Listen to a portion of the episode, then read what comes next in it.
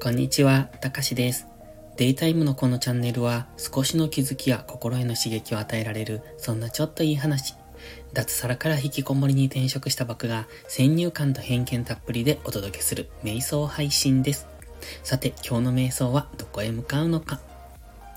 今日のタイトルは自分の考えを話しているチャンネルが好きと書きました。最近スタイフでね、少し新しい、えーと、チャンネルをフォローしてるんですけれども、まあ、たまたま見つけた、ライブをされててそこからフォローしたというのじゃなく、えー、収録放送だけをされているのをたまたま見つけてきたって感じなんですね。で、スタイフはあんまりその探しに行ったりとかしないので、本当にね、たまにタイトルにつられてフラッと聞いたものがよくって過去の放送も聞いてみて、で、フォローして聞いていくっていうのがあるんですが、まあ相手の方とはだから全然絡んでいない状態ですね。ライブなんかに参加してそこから聞く、えっ、ー、と、フォローすると絡んでからのフォローなんですが、まあ無言フォローってやつですよね。で、最近そういうチャンネルが2つほど増えて、まあその方たちを聞くんですけれども、で、どちらもね、共通して言えるのが自分語りをされてます。まあ、自分語りというか自分の考えを話されているって感じですね。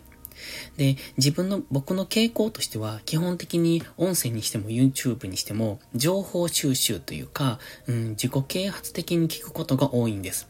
だから何かの情報をくれるチャンネル、もしくはその自分の、うんと、自分を刺激してくれるチャンネルっていうんですかね。あとはまあ知識が入る系とか。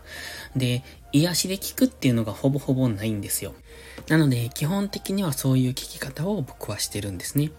だから前にもちょっとお話ししたんですが、まあそういうチャンネルの構成をされている方が、例えばそのジャンルを変えられたりとかね、今まで例えばですけど、ニュースの解説をされていたチャンネルがあったとして、そこをフォローしていた。でもその方が突然、全く別ジャンルの配信をされた、うん、まあそこで自分語りをされたとか、すると多分僕はチャンネルフォロー外すんですよ。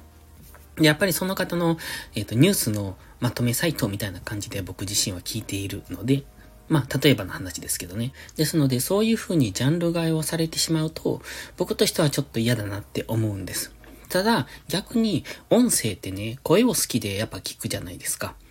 だからこの方の声が好きとか話し方が好きっていう感じで聞いたりもするので、そういう場合は自分語りも全然ありだと思うんですね。で、音声がね、ちょうど流行り出した頃、音声を、うん、やっていくにあたっての注意事項みたいなことを皆さんが話されてて、その中で必ず言われるのは自分語りをしないってことだったんですよ。まあ確かにそうだなとも思うんですけど、でも逆に音声っていうのは、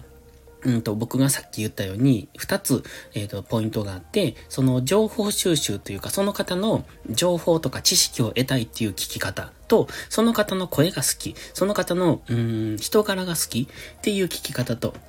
2種類あると思うんですね。と考えると、その後者の方で聞いている場合は、別にその方が自分語りをしても全然ありだと思う。というか逆に自分語りしてほしいんじゃないかなって思うんですよ。前者の方は情報収集的に聞くので、別にその人じゃなくってもいい。まあ、多少のその話し方とか声質とかの好みはあると思いますが、後者に関しては完全にその人が好きで聞いている。つまりファンなんですよね。と考えると、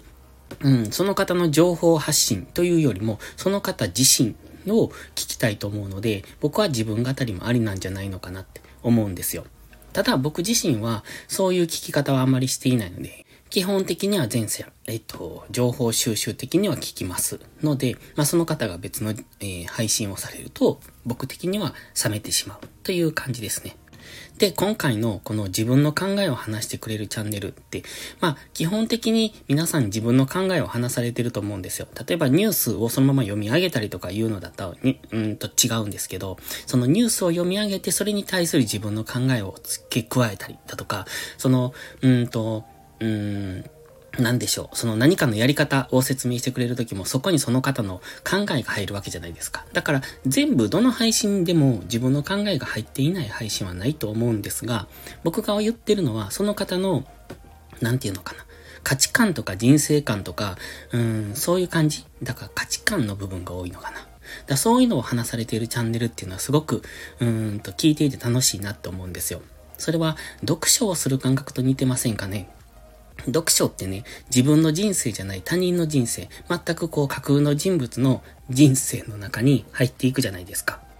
それと同じで、その自分の価値観を話されているチャンネルっていうのは、その方の人生観っていうのを、えっ、ー、と、感じ取れるんですよ。だからそこがすごく面白いなって思うんですね。そういうのをながら聞きしてるのが楽しいなって。まあ、たまにその意見の合わない時もありますよ。この方はちょっと考え方自分と違うよなって。なんかこれは間違ってんじゃないのっていうのもあるんですけど、それでもその方の考えを聞ける。まあ、こういう考え方があるんだとか、こういう見方、こういう角度から見るんだみたいな。っていうのが楽しいなって思います。だから僕も結構そういう、その自分の意見とかを配信したりもします。ただ僕の場合は結構、こう、偏見みたいな感じで喋ったりしますけども、まあそういうのが楽しいので、最近はそういうチャンネルをちょっとずつ増やしてきているという今回のお話でした。なので、音声配信をね、するときは、えー、自分語りもありだなっていうのが結論ですね。というわけで今回507回目でした。ありがとうございました。